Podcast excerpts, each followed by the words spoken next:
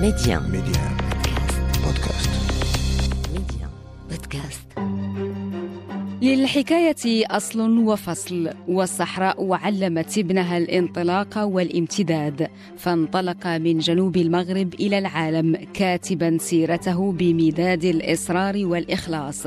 زاده ما لقنه إياه أساتذة يعترف بفضلهم ومدرسة عمومية يفتخر بالانتماء إليها وقيم إنسانية تشربها وشب عليها ومنها تأثره بالقضية الفلسطينية التي عاش مع أعلامها وعرف تفاصيلها وأدبها وتراثها قبل أن تحمله مدارج المهنة إلى منصب المدير المكلف بتسيير وكالة بيت مال القدس الشريف التي تخدم القدس والمقدسيين وتدعم صمودهم.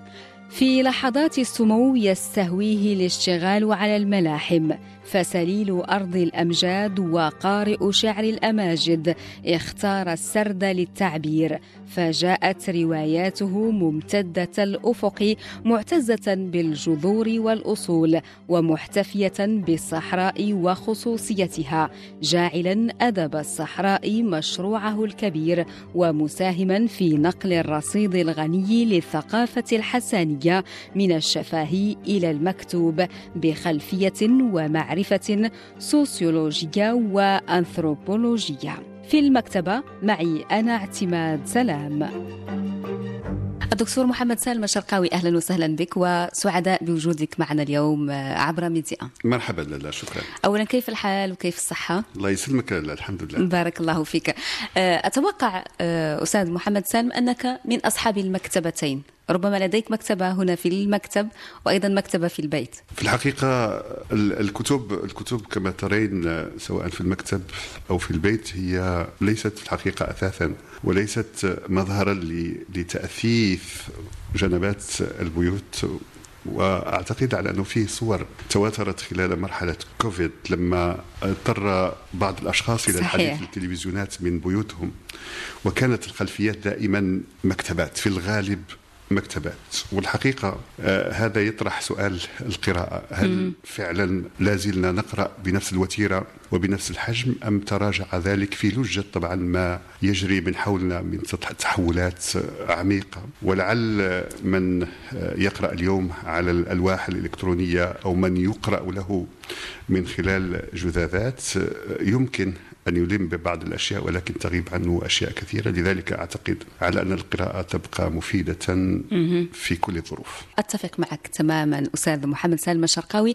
طيب نحن اليوم نريد أن نتعرف على أصل الحكاية ووصل الحكاية وأيضا فصل الحكاية كما عطفا على عناوين إمارة البئر أو فصول إمارة البئر. ما هي ذكرياتك الأولى عن الكتب الأولى؟ على غرار أعتقد باقي التلاميذ والطلاب لاحقا لا شك على أننا تأثرنا جميعا بأساتذة اللغة العربية واللغة الفرنسية كما كتبت في الرواية الأولى وحتى في الرواية الثانية.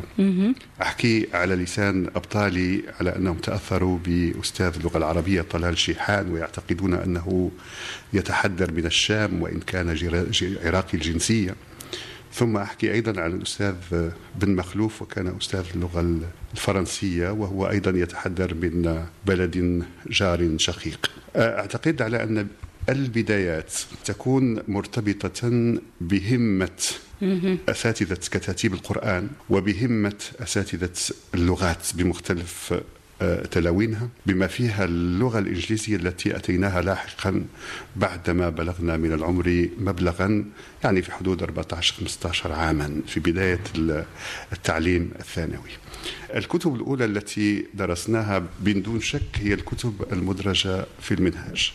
ولعلنا نتذكر روائيين وقصاصين. ثم أيضا نتذكر ما يتآثر به أيضا اساتذتنا من مختلف المشارب ومن مختلف أيضا الخلفيات الإيديولوجية. وقد كنت على غرار أقراني متاثرا ببعض المدارس السياسية التي تحدرت من أحزاب عريقة في المملكة المغربية. وكان لذلك نصيب في تكويني وفي شخصيتي.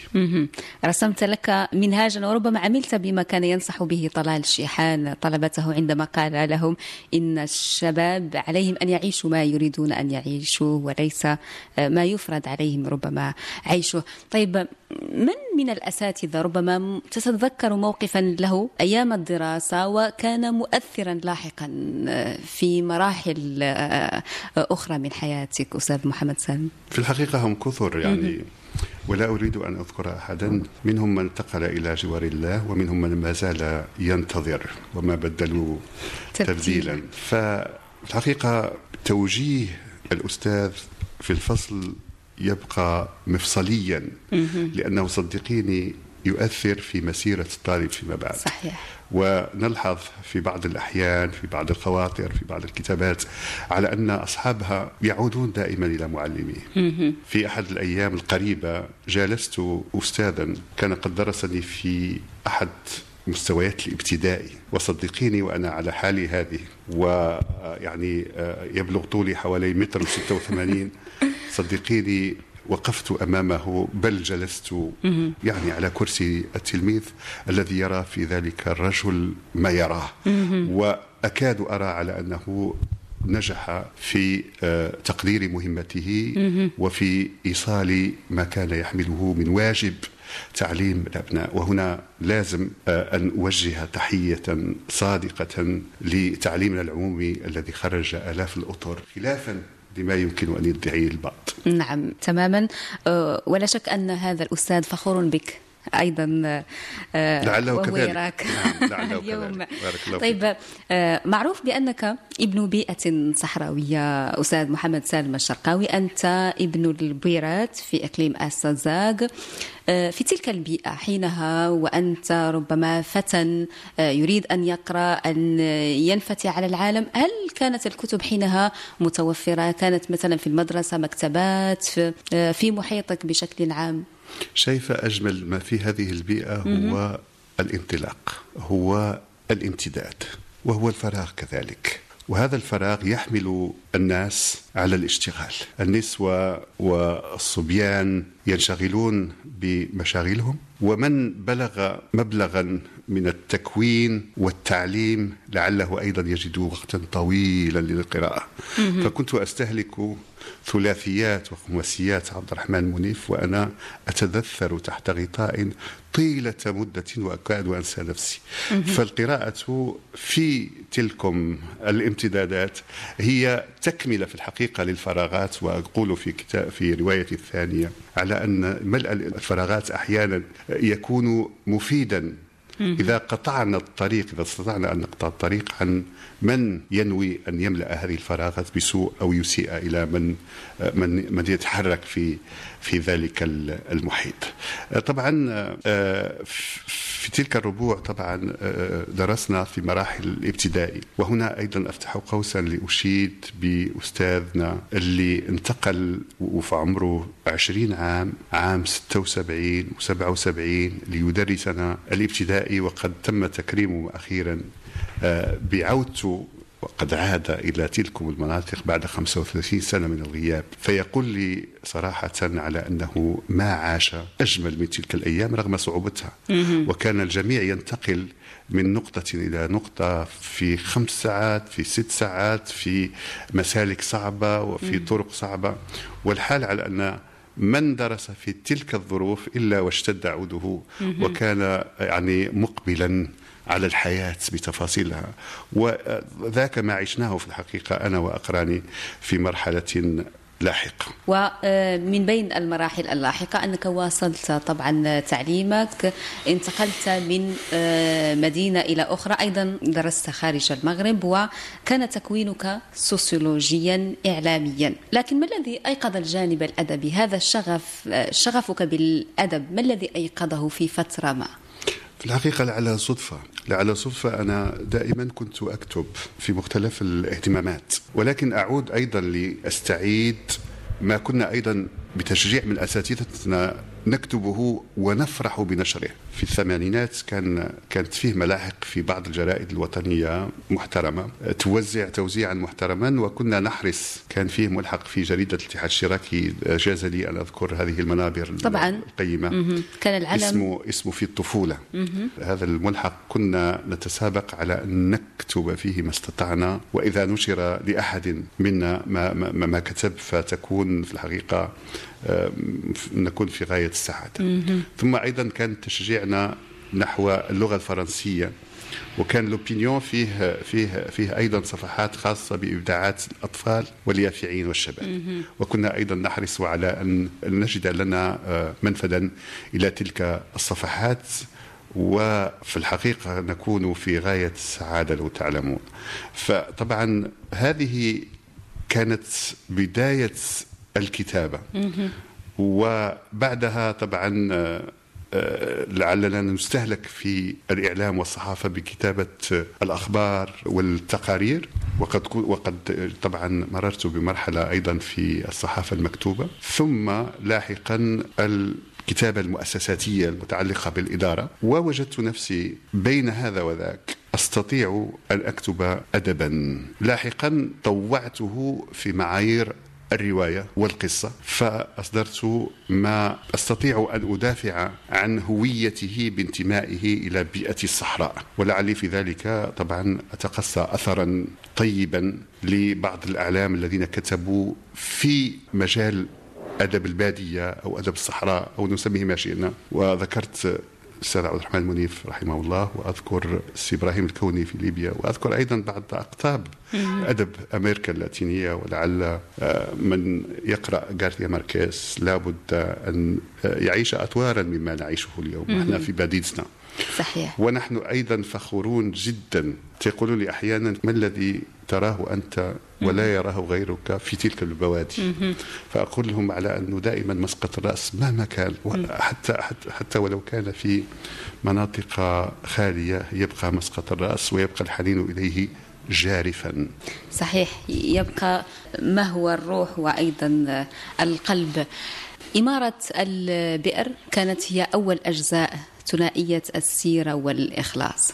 آه، قبل أن تكتبها هل كان لديك تصور عما تريد أن تكتبه؟ لعلي أعقد اتفاقا مع نفسي في مجال أولا تيمة موضوع البحث ثم أبحث في بعض المصادر عن ما يرتبط بذلكم البحث. وهنا لما أتحدث عن البئر فإني أتحدث عن حياة جماعة بشرية بنت حاضرها ومستقبلها حول ذلكم البئر. فلما نضبت مياه ذلك البئر اختلف الناس. كيف سيدبرون مسألة تراجع صبيب البئر؟ فمنهم من يرى على أن للبلدة رب يحميها وسيؤمن لها الماء ومنهم من يرى أيضا على أنه لازم آه، يطلب استدرار المياه من خلال وساطة الولي. بركات الولي الصالح وطبعا بين هذا وذاك هناك نوع من الطموحات التي بدأت تطفو إلى السطح ثم هناك أيضا بعض التقاطعات الاجتماعية ولعلي استثمرتها بما أستطيع في أن أنقل اثرا شفويا مكتوبا تعارف عليه الناس في حياتهم من قيم من عادات من تقاليد من كلام إلى أثر مكتوب يمكن أن يفيد القراء والباحثين والمهتمين وهذا طبعا هو القصد من هذا المجهود الذي بني وتأسس على بحث تاريخي وأيضا انثروبولوجي وأقول دائما على أن الرواية كتبت بخلفية سوسيولوجية وأنثروبولوجية. نعم. ثم انتقلت أعتقد في الجزء الثاني إلى عمق فلسفي تصوفي يحمل الكثير من الإشارات المفيدة حول ما نعيشه وحول ما يتطلع الناس إلى عيشه. نعم. وأجمل القول هو أن عندما يلتقي الناس هنا وهناك فإنهم لا يجدوا ما يختلفون عليه. وبالتالي مصيرهم على أنهم يعيشون في مكان واحد تحت ظلال. المصير المشترك. نعم. طيب تحدثت عن الجزء الثاني وهو قدر الحساء. آه، من قرأ الجزء الأول وربما كان في انتظار الجزء الثاني؟ انتظر طويلا. آه، لماذا؟ آه، انتظرت كل هذا الوقت حتى تصدر الجزء الثاني من هذه الثنائية. أحدهم قال لي لما انتهى من قراءة الجزء الأول قال لي أنا أحس على أن الجزء الثاني جاهز. والحال على أنه في الحقيقة كان كان يتطلب الأمر بعد التريث حتى نقيس ما مدى حضور الجزء الأول في ساحة القراءة في بلدنا ولكن أيضا حتى خارج المغرب. وأعتقد أنه أخذ نصيبا وافرا من الاحتفاء سواء النقدي وأيضا من قبل القراء. نعم نعم فعلا وذلك ما شجعني على أن أستمر في هذه التجربة المفيدة لا أقول مغامرة لأننا نتحكم في خيوطها وأجزائها وبالتالي فهي تجربة مفيدة. توفقت في أن أصدر الجزء الثاني في الحقيقة قبل عامين إلا أنني ارتأيت على أن أؤجل موضوع طرح هذا العمل حتى ترتفع حالة الوباء مع الأسف الذي اشتشى في العالم كله ومنع التظاهرات ومنع صحيح. اللقاءات. واليوم إن شاء الله لما الحمد لله ارتفعت ظروف الوباء اليوم نستطيع أن نقدم هذا الجزء الثاني أيضا بما يتناسب مع الجزء الأول. حتى يخدم آه، الهدف اللي أنتج من من من أجله وهو وضع مساحة بهدوء وبتأدى لما نسميه بأدب ينبع من الصحراء في تكامل طبعا مع روافد التعددية المغربية العظيمة في يعني بالآداب الأخرى في مدن أخرى في جهات أخرى لتشكيل الشخصية المغربية المتفردة اللي ما عندهاش مثيل في رأيي حقيقة. ومعك 100% بارك الله فيك. طيب آه، لفتني آه، في هذا الجزء الثاني ما أكد عليه الناشر في استهلال الرواية أنه حتى من لم يقرأ الجزء الأول إمارة البئر بإمكانه أن آه، يكتشف الأحداث في قدر الحساء من خلال ربما تقنية استعملها الكاتب تستدعي الأحداث السابقة. لماذا اخترت هذه التقنية؟ في الحقيقة أنا آه، آه، يعني وددت لو يكون الجزء الثاني مستقلا بشخصية مستقلة عن الجزء الأول وإن كان ذلك لا لن يمنحه صفة الضلع الثاني من ثنائية السيرة والإخلاص. لذلك اخترت تقنية استعادة الأحداث بشكل آه، سلس من دون آه، يعني إثارة قلق زائد عند القارئ. فهو يساير الفصل الثاني مستعيدا ما جرى من أحداث الفصل الأول ولكن كما قلت بسلاسة غير مقلقة حتى يستمر يعني الحكي والسرد بطريقة, بطريقة منتظمة ومتوازنة بين الجزئين لنصل في النهاية إلى ما آه، تصل إليه الأحداث آه، في نهايتها لأنه لا بد وأحيانا وأحيانا هذا يشكل بعض الإشكالات لدى الكتاب هو موضوع كيف ننهي قصتنا كيف ننهي آه، الحكاية؟ وهذه حسن مسألة التخلص. حسن التخلص لأنه في الحقيقة آه، هي هي في الحقيقة مسؤولية ولكن التزام في نفس الوقت. وبالتالي آه، كان لازم تصير فيه بعض بعض بعض التدويرات الدراماتيكية لشخصيات لم تكن في الحقيقة في الحسبان. وهنا إذا سبقت قارئي في الجزء الثاني سيجد على أن شخصية تيجاني مثلا وكان سائقا من در يعني موظفا من درجة ثانية عند الخليفة الصافي هذا التيجاني سيصير له دورا مهما جدا ومفيدا في بناء تواتر القصة إلى نهايتها. نعم. وأشكرك على الكتاب على قدر الحساء وأيضا على الإهداء أستاذ محمد سالم الشرقاوي. كما أخبرتني سيتم تقديمه وأيضا توقيعه خلال فعاليات الدورة السابعة والعشرين من المعرض الدولي للنشر والكتاب في الرباط. آه، أيضا المجموعة القصصية ريمونتادا لا زال القارئ في انتظارها. آه، كيف تجد الوقت رغم انشغالاتك المهنية؟ آه، وإن كنت مقلا طبعا في هذه الإصدارات أو في الجانب الأدبي ولكن كيف تجد الوقت لتكتب؟ اولا ريمونتادا على فكرة هي مبنية على قصة ملحمية. نسميها في الصحراء الغزيان زمن الغزيان وهم زمن الحروب.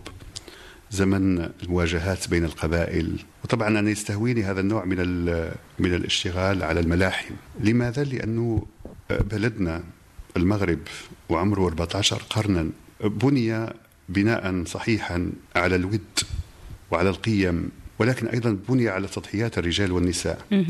فأعتقد على أنه سيكون من الإنصاف إذا استعاد الأدباء والكتاب والباحثون أمجاد أيضا الرجال والنساء الذين بنوا هذه البلاد بتضحياتهم؟ كل في مجال اختصاصه طبعا صحيح. وما يزالون الوقت في الحقيقة يسمح لكل شيء. يسمح للعناية بالأولاد والعائلة يسمح للعناية بتأدية الواجب كما يلزم في, في, في, في العمل.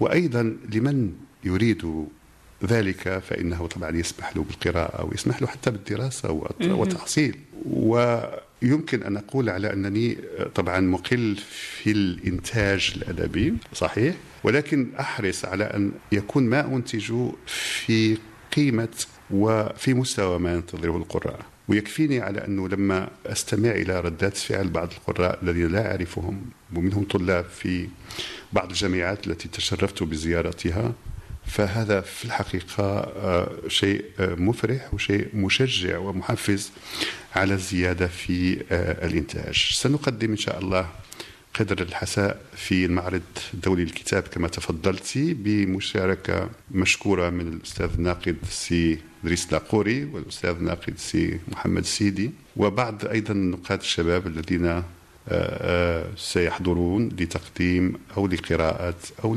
للتعبير عن انطباعات أولية على الأقل عن هذا المنتج السردي. وإن شاء الله إن شاء الله أتأمل أن يشكل إضافة للمكتبة المغربية. بالإضافة طبعا للتراكم المهم جدا اللي حاصل اليوم الحمد لله في مجال السرد الطويل في مجال القصة في مجال الشعر في مختلف الجهات الجنوبية. للمملكة المغربية. نعم. وهذه الأعمال آه، طبعا كلها تأتي ضمن مشروع هو آه، مشروع أدب الصحراء.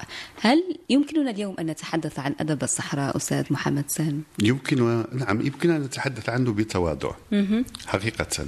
لماذا؟ لأنه يمكن أن مبدئيا أن يشكل مسارا بحثيا في إحدى الجامعات مثلا. يمكن أن نتوقع إن شاء الله على أن جامعة الصحراء التي يمكن أن تقوم على مختلف مجالات البحث العلمي والتقني ولكن أيضا في مجال العلوم الإنسانية يمكن أن تشتغل على كل يعني الموازين البحثية والعلمية والأكاديمية في الصحراء من أدب من عادات وتقاليد من ثقافة من تراث ولكن أيضا من مهن. لأني أتوقع على أنه يكون مبحث دراسي في مهن الطبيعة في الصحراء.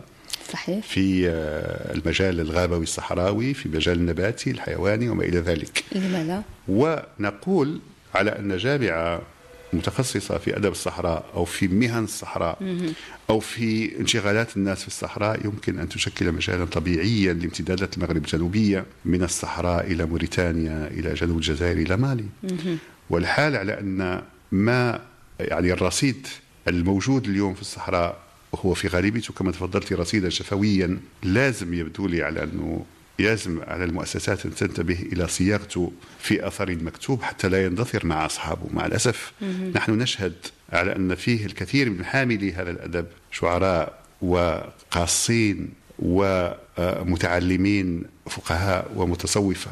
مع الأسف يموتون ولا نستفيد مما يحملونه في جوارحهم من أدب مفيد. مع الأسف طبعا. لكن هذا لا ينفي أن هناك جهود. آه، مؤخرا آه، ظهر الكثير من الكتاب والأدباء في الصحراء وأيضا صح. الشعراء. هناك مهرجانات. هناك أيضا منشورات لينتقل الأدب الصحراوي من مرحلة الشفهية إلى مرحلة التدوين. هذا صحيح وأنا قلت في آه، سابقا على أنه فيه تراكم مفيد جدا لكتاب وأدباء من الصحراء. آه، لهم آه، مستوى جيد في مجال الكتابة. وفق المعايير المتعارف عليها طبعا يترك للقارئ تقييم ما يكتب ويترك أيضا للنقاد تقييم ما يكتب ولكن هذا التراكم يمكن البناء عليه كما قلت لبناء مبحث متخصص. آه، اليوم آه، أعتقد على أنه في في الجامعات هناك الكثير من المسارات البحثية على مستوى الماجستير وعلى مستوى الدكتوراه. يمكن أن تشتغل على بعض القضايا التي تهم الأداب بنوع من العمق لأن مجال البحث الأكاديمي يفتح يعطي المجال. ودعيني أفتح قوسا هنا لأقول بكل تلقائية على أن مجال انشغالنا ك يعني ممارسين لمهن أحيانا يغلب علينا طابع التحفظ بأن نقول ما نريد. صحيح. وفي الأدب اليوم أصبحت عندي مساحة أكبر. آه، باش باش باش نعبر عما أريد ولكن طبعا بمسؤولية وفي إطار البناء. بناء هذه الشخصية المغربية وحنا تنبنيو على ما ما وجدناه في الحقيقة. والمحافظة على قيمنا ودرء الانسياق في لجه الاستهلاك بمختلف أنواعه. ثم القياس على ما ينفع الناس. اليوم آه، الجمهور الرأي العام يتعرض لعشرات الآلاف نتاع الرسائل. ما نعرفوش مصدرها. فإذا كنا نقيس بمقياس طبعا ماشي الرقابة لا سمح الله ولكن على الأقل بمقياس الجودة بمقياس ما ينفع الناس بمقياس ما يبني فذلكم هو الغرض في الحقيقة. وذلكم هو الهدف من أن نكتب. ماشي؟ أي واحد يجلس ويكتب ما, طبعا. ما, ما, ما, ما يريد إلا إذا كان حاملا رسالة وإذا كان منتوج الأدبي حمال أوجه. نعم. طيب بما أن الأدب أعطاك مساحة أخرى أستاذ محمد سالم الشرقاوي وتحديدا الرواية أو السرد عادة ما آه، ترتبط الصحراء بالشعر؟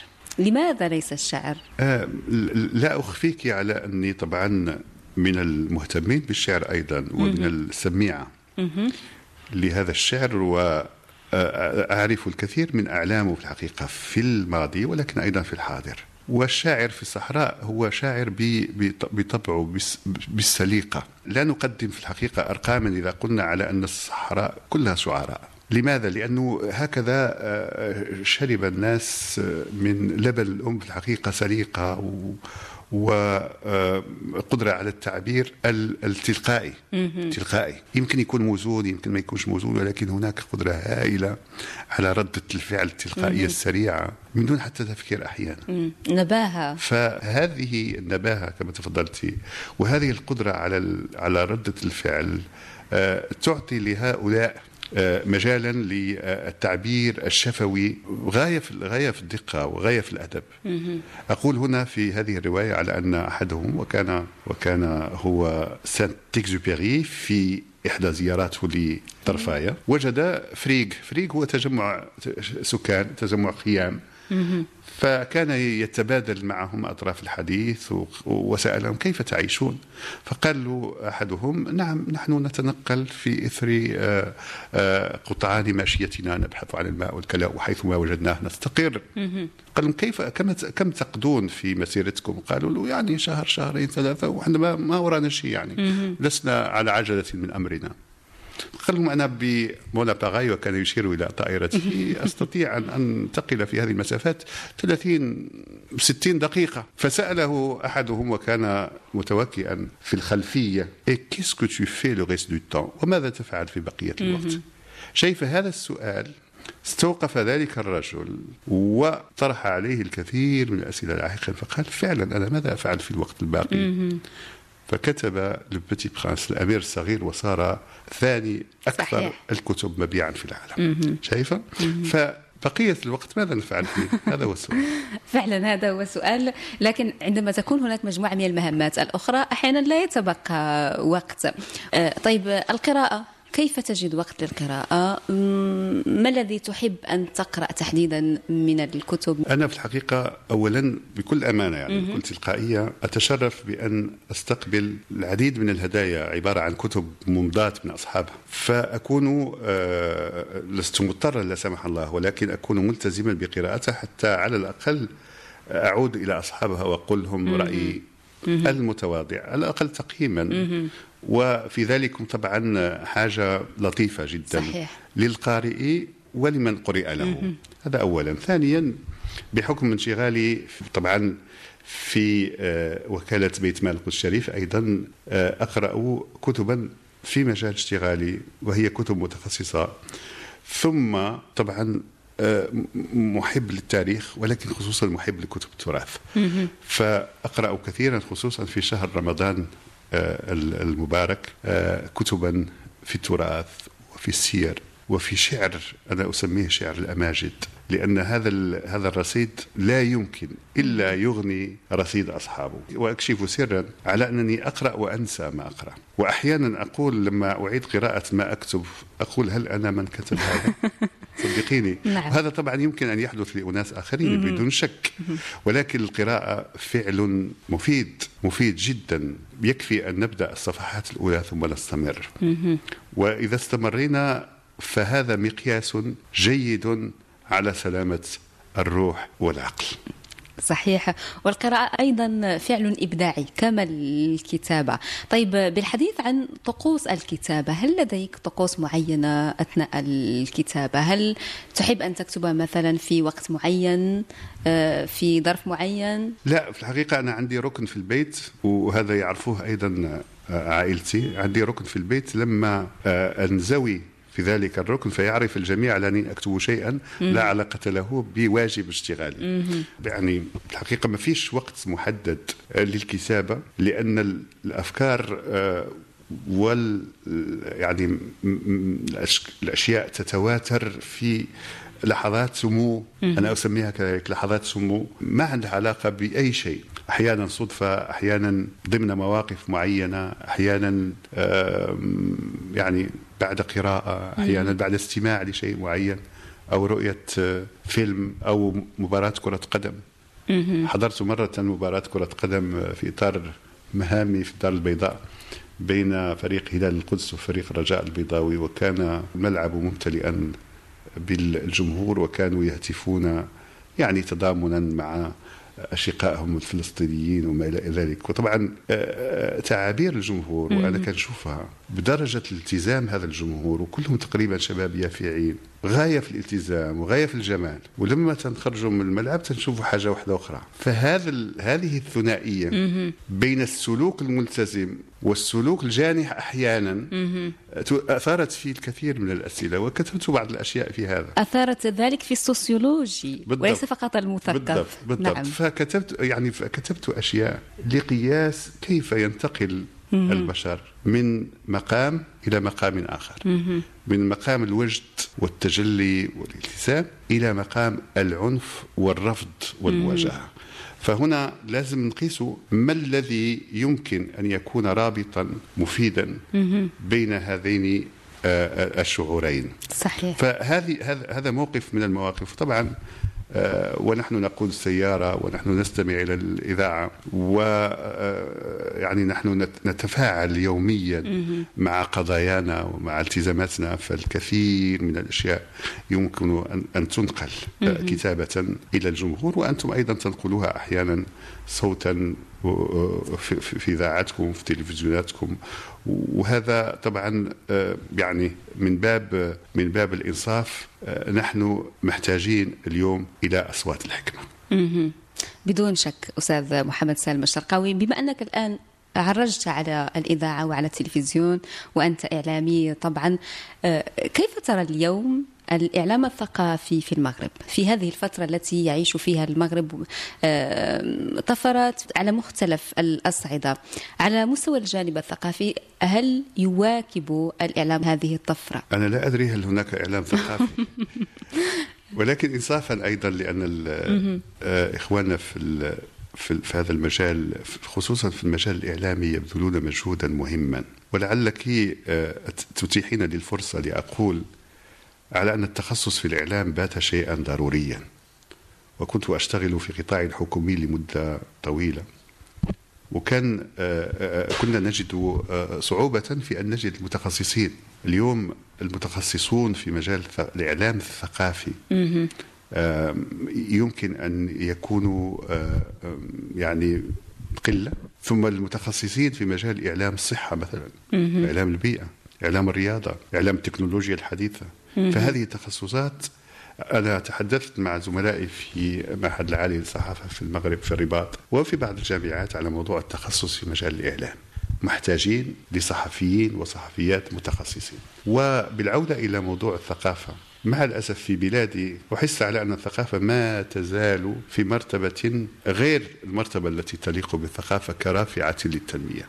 اليوم الثقافة ليست ترفا صحيح. وكنت أتحدث مع أحد آه، المسؤولين قبل يومين عن هذا الموضوع وأقول على أن الثقافة يمكن ليس فقط أن تبني الإنسان ولكن يمكن أن تبني كذلك المجال. لماذا؟ لأننا نتيح الفرصة للناس ليعرفوا.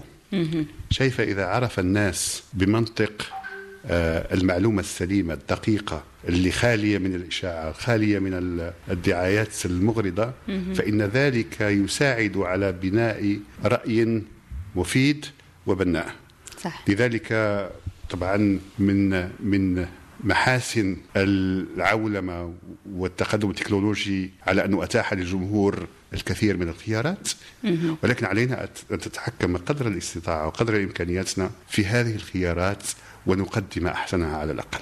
طبعا بدون شك سنتحدث عن آه، جانب آه، لا يخلو من ثقافة لكن يرتبط بمهامك العملية. أستاذ محمد سالم الشرقاوي أنت المدير المكلف بتسيير وكالة بيت مال القدس الشريف التابعة للجنة القدس التي يرأسها العاهل المغربية الملك محمد السادس. طبعا الوكالة تتعدد مشاريعها بالنسبة للمقدسيين لكن هناك أيضا تركيز على الجانب الثقافي. ما الذي تقوم به الوكالة بخصوص هذا الجانب؟ خليني نقول لك قبل ذلك إذا سمحت لي على أنني منتج خالص للتعليم الوطني المغربي ولكن أيضا منتج للشخصية شخصية الطالب المغربي الذي تأثر طيلة مراحل حياته بالقضية الفلسطينية وعاش مع أعلامها وعاش أيضا مع أغانيها ومع رقصاتها وعاش مع الشعر متاعها فإذا كانت هناك ميولات للثقافة والأدب ورغبة في حمايتها لأنها تشكل الشخصية أيضا الفلسطينية لأنها تعبير أساسي عن ما يختلف به الفلسطينيون عن غيرهم في أزيائهم في رقصاتهم في الدبكة في المقلوبة هذه هذه أكلة فلسطينية. صحيح. ثم أيضا في شخصية الفلسطيني نفسه وتكوينه على مراحل أكثر من 100 عام. اللي تعرض لها للأزمات تعرض ضغوطات وما إلى ذلك مما يعيشه إلى اليوم. اليوم آه، ونحن سنناقش أيضا هذا الموضوع في المعرض الدولي للكتاب حول دور المراكز الثقافية في الحفاظ على الهوية العربية الفلسطينية للقدس. اليوم فيه نقاش كيف نساهم نحن كوكالة بيت مال القدس الشريف في دعم الثقافة في القدس حتى تؤدي دورها البناء في حماية الشخصية الفلسطينية. وفي رمضان الماضي لأول مرة خصصنا دعما ماليا بقيمة 150 ألف دولار لبعض المراكز الثقافية منها مسرح الحكواتي. هو المسرح الوطني الفلسطيني وهذا في عمره تاريخ وأمجاد. وتدخلنا لدعم هذا المسرح مسرح الحكواتي. ثم إلى جانبه ليس بعيدا عنه في شارع الحمراء يوجد مركز يبوس الثقافي هذا عبارة عن سينما قديمة. أعيد بنائها بتدخل من الوكالة بميزانية مليون دولار وتم ترميمها وإعادة تأهيلها. واليوم أصبحت مركزا ثقافيا يقوم بأدوار هائلة رغم الضغوطات. وأنشئت داخل هذا المركز بإصرار من أصحابه مشكورين قاعة مراكش التي تضم الأنشطة الجماهيرية. جنب قاعة محمود درويش مباشرة. هذا هذا العمل المؤسس آه، يأتي من قناعة ثابتة على أن الوكالة في إطار أدوارها الاجتماعية تنفيذا لتعليمات صاحب الجلالة حفظه الله هو دور لتثبيت الهوية ولكن هذه الهوية ماشي بوحدها ليست متفردة. القدس مدينة جامعة فيها العرب اللي هم المسيحيين والمسلمين ولكن أيضا فيها اليهود وهذا واقع لا يرتفع. وهي مدينة يتعين أن يحس فيها الناس بمختلف دياناتهم بالطمأنينة ويمارسوا حياتهم بحرية يمارسوا شغفهم يمارسوا أدبهم يمارسوا مسرحهم يعملوا السينما متاعهم. ونحن نحاول قدر استطاعتنا وقدر إمكانياتنا في دعم هذا القطاع المهم جدا في القدس. نعم. وقريبا كما أخبرتني سيتم افتتاح المركز الثقافي المغربي في القدس وهناك أيضا مشاركة فعالة للوكالة في معرض الكتاب. ما هي آه، الملامح الكبرى لهذه المشاركة؟ نحن على غرار كل سنة نقيم رواقا آه، لوكالة بيت مال القدس الشريف المعرض الدولي للكتاب بالتعاون مع وزارة الثقافة المغربية مشكورة. ونخصص برمجة خاصة بحضور شخصيات أكاديمية فلسطينية من القدس ينشطون ندوات ويقدمون كتب وإصدارات ويوقعون يلقون يلقون شعرا في بعض المناسبات. فهذا العام فيه ندوة كما قلت عن المراكز الثقافية وندير إن شاء الله المركز الثقافي المغربي نموذجا الذي سيرى النور قريبا وهو عقار تاريخي يتربع في قلب البلدة القديمة على بعد. خطوات من المسجد الأقصى المبارك في شارع الألام. سيعرض الثقافة المغربية ولكن سيكرس ذلكم الامتداد التاريخي للمغاربة وعلاقتهم مع القدس. ثم نقدم كتاب بعنوان كتاب القدس. هذا الكتاب جمع مختارات من المجاميع المرتبة الموجودة في مكتبة الوكالة هنا في الرباط ليقدمها بنوع من السهولة. للقارئ ليعرف تاريخ هذه المدينة ليعرف بعض معالمها الروحية والدينية.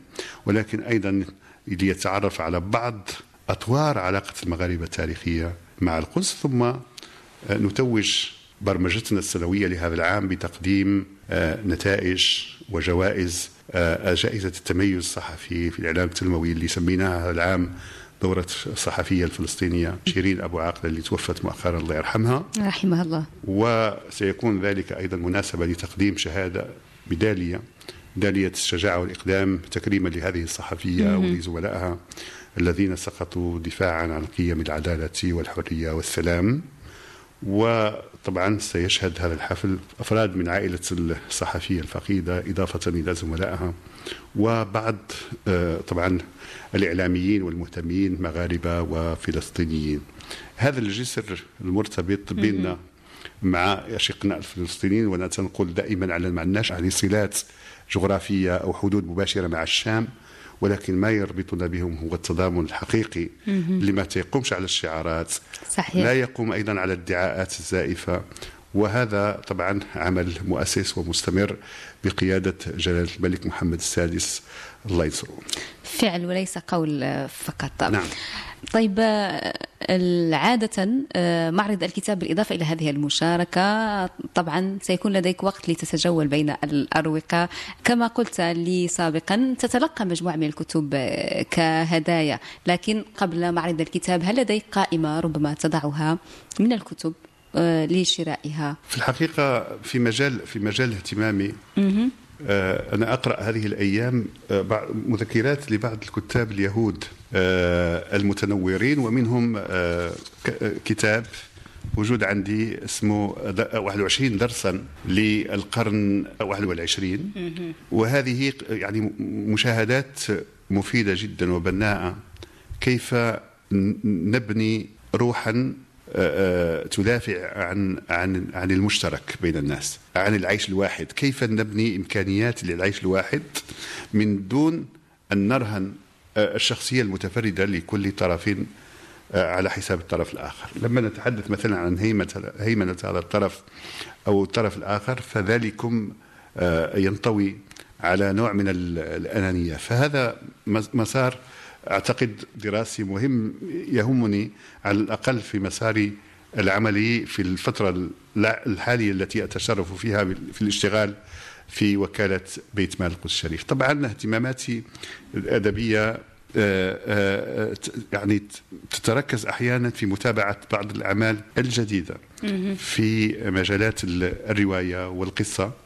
آه، لأنه أيضا آه، مجال مهم ويشكل لي رصيد مفيد جدا أبني عليه في أعمالي الأدبية من حيث خصوصا التقنيات لأنني أتوقع على أن تقنيات السرد والحكاية أيضا ستشهد تحولات على غرار كل الأصناف آه، التعبيرية التي بدون شك ستضطر لمتابعة هذه السرعة اللي آه، تتمشي بها آه، الحياة. أعتقد على أن أيضا تقلص قراءة آه، في الكتب يعني الورقية سيفسح مجال أيضا أكبر للقراءة الإلكترونية وذلك أيضا مجال لازم لازم نفكروا فيه جميعا. ونشوفوا من هنا لقدام شنو هي الوسائط التي سيقرأ عليها الشبان والشابات. وأنا تنشوف آه، أبنائي يستهلكون الكثير من الأشياء على الكمبيوتر وعلى الألواح الإلكترونية. ولكن يعني قليلا فين تنشوفهم يعني يتعاملون مع الورق. لا يشتمون هذه الرائحة الزكية في الحقيقة. وإن كانت أحيانا صعبة ولكنها تبقى رائحة طيبة آه، اللي تقرأ فيها المعاني. كما نقول في المغرب اللي تقرأ فيها المعاني وتيشوف دلالاتها فإنه بالتأكيد سيكون آه، يعني محظوظا وسيستفيد من ذلك بدون شك. طبعا القراءات أيضا في اللغات الأخرى العربي والإنجليزي أيضا آه، تستأثر باهتمامي بكل تواضع آه، ونبقى ونبقى على المستوى الشخصي أبقى مقلا آه، في في في ذلك. نعم، نتمنى أن تجد الوقت لقراءة كل ما تريد أستاذ محمد سالم الشرقاوي. الحديث معك ممتع وجميل ومفيد أيضا وأنا أشكرك على هذا اللقاء وفي ختامه سأطلب منك أن تقترح على المستمعين كتابا من مكتبتك. في الحقيقة يعني بدون تردد أنا كنبغي المستمعين بتاعي خصوصا المغاربة على أنهم يرجعوا دائما لتاريخ المغرب. وأعتقد على أن بين أحسن ما كتب هو تاريخ المغرب سي العروي. وعلاش؟ لأنه أنا تنقولها في كل مناسبة ملي كنلتقي مع بعض الطلاب وحتى التلاميذ في المدارس والجامعات. تنقول لهم شوفوا إذا كانوا الرياضيين بحال اللاعب الأرجنتيني المشهور ليونيل ميسي قد نجح في مسيرته الرياضية فإنه يتدرب قبل المباريات. واللي بغى يكتب أو اللي بغى آه، ينتج حاجة يجب أيضا أن يتدرب بالقراءة. فأعتقد على أن قراءتنا لتاريخنا محتاجين كل مرة نرجعوا له. صحيح. لأن هذا البلد مرة أخرى راه ما كنعرفوش أحيانا حتى نسافروا للخارج بالتالي نحن معتزون ويجب أن يزيد اعتزازنا ببلدنا لا نهتم ببعض الأساطير التي تنسج هنا وهناك أحيانا عن تاريخ مزعوم لدول مستحدثة عمرها أقل من 100 عام فالمغرب 14 قرن فخامة في الزمن وفي المكان أيضا. كل الشكر لك الأستاذ محمد سالم الشرقاوي. إن شاء الله نكون خفيف الظل إن شاء الله نكون مفيد للمستمعيك الكرام. وأنا دائما طبعا عندي تقدير خاص لمحطتكم المحترمة منذ زمان. بارك الله فيك. هذا تقدير متبادل. شكرا جزيلا. كثر خيرك شكرا مجددا لضيفنا الدكتور محمد سالم الشرقاوي الكاتب والروائي والمدير المكلف بتسيير وكالة بيت مال القدس الشريف. وشكرا لكم مستمعينا ونلتقي الأسبوع المقبل في مكتبة جديدة.